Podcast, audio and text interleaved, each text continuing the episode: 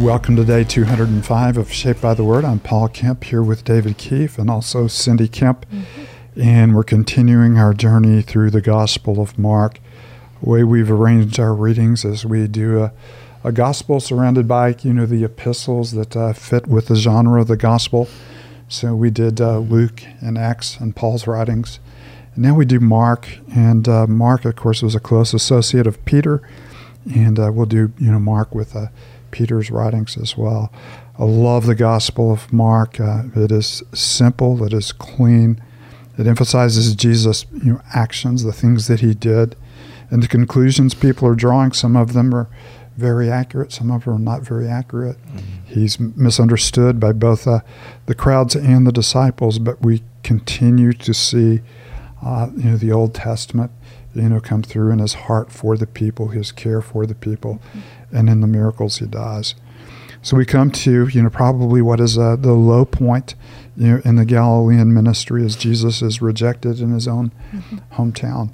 So before we uh, begin uh, chapter 6 of Mark's Gospel, let's offer ourselves in this moment, as always, uh, to the Lord. Uh, David, do you mind leading us in prayer? No, let's pray. Father, we do thank you for this time where we can come to the Gospel of Mark we, we thank you so much for your word and ask that it would do its work in, in our lives today.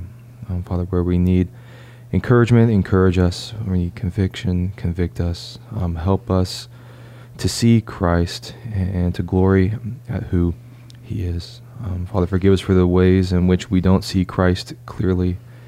We ask that you, in your grace, would help us to see him now.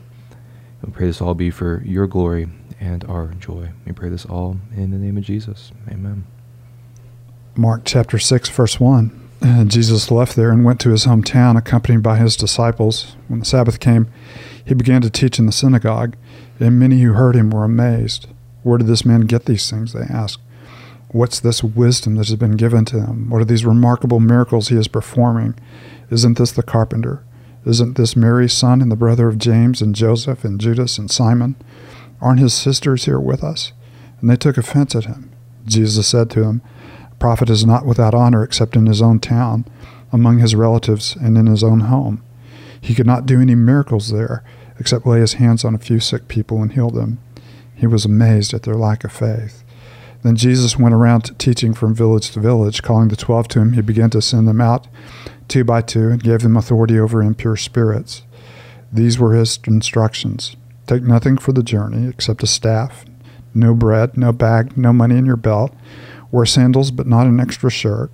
Whenever you enter a house, stay there until you leave that town. And if any place uh, will not welcome you or listen to you, leave that place and shake the dust off your feet as a testimony against them. They went out and preached that people should repent. They drove out many demons and anointed many sick people with oil and healed them. King Herod heard about this, for Jesus' name had become well known. Some were saying John the Baptist has been raised from the dead, and that is why miraculous powers at work within him. Others said he is Elijah, and still others claimed he is a prophet, like one of the prophets of long ago. But when Herod heard this, he said, John, whom I beheaded, has been raised from the dead. For Herod himself had given orders to have John arrested, and he had him bound and put into prison. He did this because of Herodias, his brother Philip's wife, whom he had married. For John had been saying to Herod, it is not lawful for you to have your brother's wife. So Herodias nursed a grudge against John and wanted to kill him, but she was not able to, because Herod feared John and protected him, knowing him to be a righteous and holy man. When Herod heard John, he was greatly puzzled, yet he liked to listen to him. Finally, the opportune time came. On his birthday, Herod gave a banquet for his high officials and military commanders and the leading men of Galilee. When the daughter of Herodias came in and danced, she pleased Herod and his dinner guest. The king said to the girl, Ask me for anything you want, and I'll give it to you. And he promised her with an oath, Whatever you ask, I'll give you, up to half of my kingdom. She went out and said to her mother, What shall I ask for? The head of John the Baptist, she answered. And once the girl hurried into the king with the request, I want you to give me right now the head of John the Baptist on a platter. The king was greatly distressed, but because of his oaths and his dinner guest, he did not want to refuse her. So he immediately sent an executioner with the orders to bring John's head. The man went, beheaded John in prison, and brought back his head on a platter. He presented it to the girl, then she gave it to her mother. On hearing of this, John's disciples came and took his body and laid it in a tomb. So you have um, two really sad stories, you know, the rejection of Jesus at his hometown, and of course the loss of, you know, John the Baptist in such a frivolous way, Mm-hmm. uh, you know, that his life, you know, was taken from him as, a, as an honored prophet, but still in the hands of God and in the hands of His sovereignty and in His good time and under under His good plan. And then, of course, you have you know, in between there, you have a really you know kind of a nice note where Jesus has been investing in the disciples. He has given them His authority and sent them out Mm-hmm. you know, to preach the gospel and to. Uh, uh, to heal and to cast out demons. And so you see the power of the kingdom manifest not only in Jesus, but you see the power of the kingdom manifest in them as well. So, what are some of the things that stand out as you guys um, read through these read through these sections? Well, definitely when we kind of get to the start of chapter six, when Jesus, you know, goes back to Nazareth, we've kind of been asking that question, and Mark's kind of been revealing that the answers to that question of kind of who is Jesus. Mm-hmm. And so we see him kind of showing up back to his hometown. They seem to be really confused as to who he is mm-hmm. because they like they see him, you know, teaching, and they wow, what we're hearing is amazing. Where's he get this wisdom? And but at the same time, like, isn't this just the carpenter? Like we know his family. We, we've mm-hmm. we've been around him for so long, and and sadly, you think it'd be the opposite, but they took offense to him, and because of their lack of faith, Yeah. he wasn't able to do anything. there. and there's kind of a nice little move, you know, in that section of Mark 6. You begin with the audience being amazed Mhm. at the person of Jesus, and then you end with Jesus being amazed at their lack of faith. Mhm. So they're amazed by his teaching, and he's amazed, you know, the lack of faith.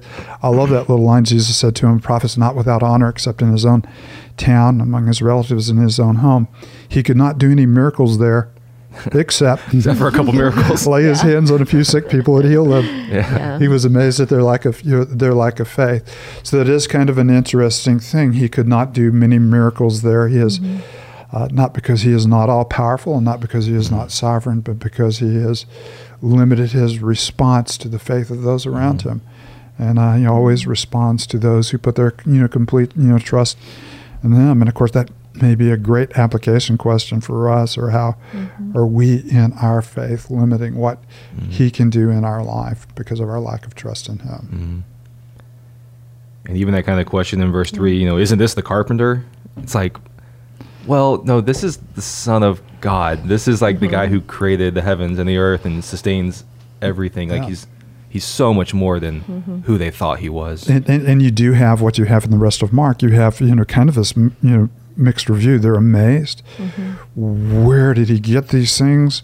What's this wisdom that's been given him? In other words, when he teaches, he teaches in a way that is very fresh, and it's apparent that he knows God in a way that uh, that they have not known him themselves, nor have their teachers known him. He's not speaking, you know, in third person, you know, quoting commentaries. He's talking mm-hmm. straight from the heart of the Father to the heart of the people, bringing the Old Testament to life. But then they look back and say, well, he has this wisdom, he has this teaching, he's performing these miracles. But wait a minute, he's he's just a carpenter's son. There's his sisters over there. Mm-hmm. They're not that well behaved. So you know, who, who could he really be? You know, in the sense of that. But you do have this mixed response to who he is. You know that they're seeing, you know, some things they should be seeing, but they're not making the right conclusions. Well, clearly he was yeah. God in flesh, but it was like the flesh part was just such a, a stumbling block for them, you know, like he was like one of us, you know, and yet that part just made no sense Yeah. to them and became a stumbling We're block. looking for something far more impressive. Yes. You know, not Mhm. you know not Mhm. not one of us, but Yeah. someone who is, you know, well you know well beyond us. And of course, Mm-hmm. uh, they could have recognized in him someone what was well beyond us, but they couldn't get past the fact that we've you Yeah. know, I, my door mantle. He's the one who put Yeah. it there, you know, Mhm. several years ago. Mhm. Which is kind of interesting because that kind of feels like it kind of takes us into King Herod, because it almost would seem like he could be open to believe, but yet he was, you know, held back by what others, you know, would think of him. So it was kind of interesting that whole scenario that played out with uh, John the Baptist. Uh, yeah, Herod reckons he recognizes in John the Baptist someone Yeah. who, um, you know, someone he calls a you know righteous and a holy man. hmm Uh, obviously, this this guy is the embodiment of the law. He liked to listen to him. He didn't. Mhm. He didn't get everything that he was Yeah, yeah. saying, but he liked you know to Mm-hmm. he liked to listen to him. But obviously, Herod is deeply you know compromised you know Mhm. by the world. He has Yeah. you know seen his brother's wife, who was you know barely a teenager when she married Philip, and then Herod. Uh, you know, uh, kind of whisk her off her feet, and so Mhm. she was in an illicit relationship, and and that was a big deal to you know to John. You're Mhm. defiling the land.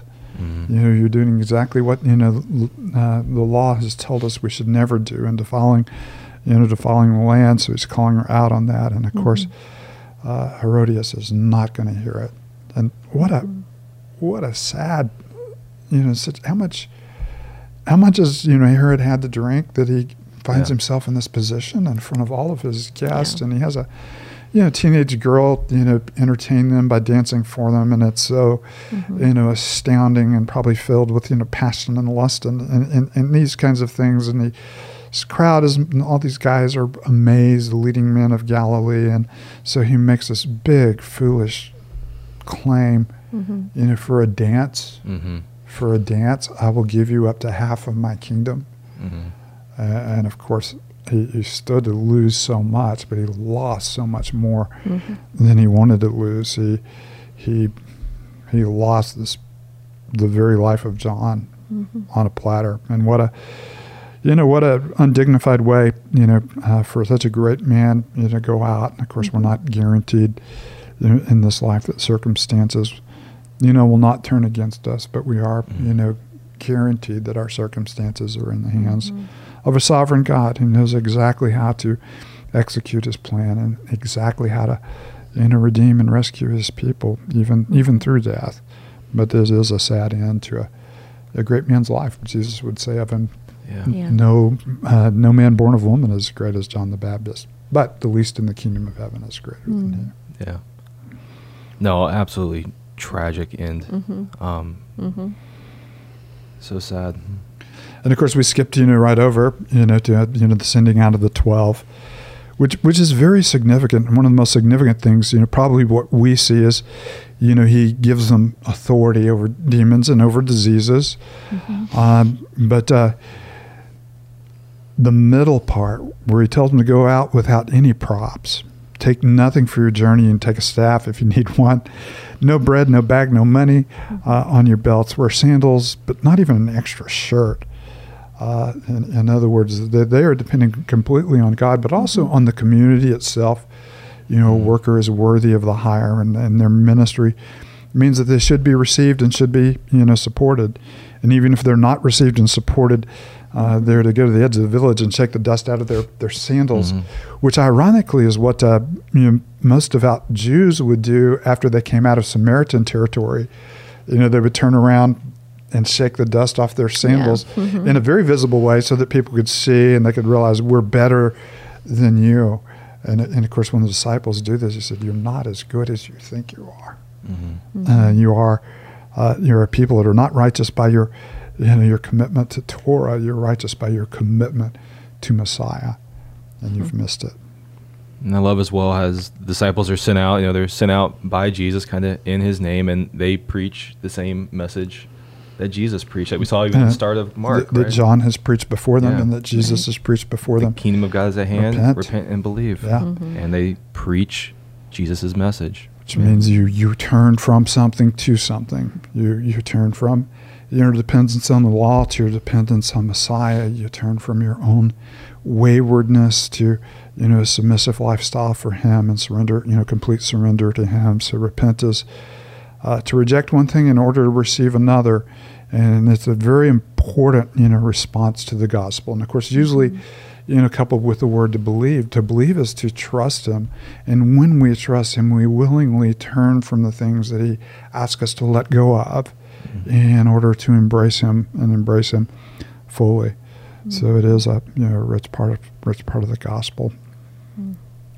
And even just that reminder, as you've talked about, Paul, kind of verses 8 through 11, like on the journey of being a, a sent out disciple, our trust is Mhm. obviously there's community of believers around us that can help, but our trust is also in God to be with us, to Mhm. provide, and to take care of us. And so the missional journey is not one where we're dependent on ourselves, but dependent Right. on someone else outside of ourselves. and it's a common Mhm. theme. Mhm. Uh, you know, a common theme in Mark. You know, looking beyond our resources to look into His resources. Mhm. Of course, He's invested them with His resources. He's given them power and authority in order to accomplish the task. Mhm. And of course, the same thing is true you know, for us. He's never called us to a task that He does not empower us to do and enable us uh, to do. So, rich, uh, rich text. Sad note. Maybe the low point of Jesus' life is he loses, you know, a good friend and he's rejected in his hometown. Mhm. Uh, but also, it has to be a high point as he sees, Mhm. you know, the kingdom being carried on by the next generation of leaders, Mhm. you know, through the disciples. Mhm. Mm. Uh, Father, thank you for who you are. Thank you for your grace. Uh, we're saddened, you know, by the way your hometown rejected you, but we know we've rejected you as well. Mm. Um, we're saddened by the loss of John the Baptist, but we know that there is no ultimate loss for those who are yours, who have been called by your name. Uh, and, and we thank you, Father, for uh, your providential care for us, whether in life or death. We are, we are yours. Mhm. Thank you for the grace you've given us through the gospel. And thank you for the responsibility you've given us and the privilege you've given us to share your gospel with those around us. It's in your holy name we pray. Amen.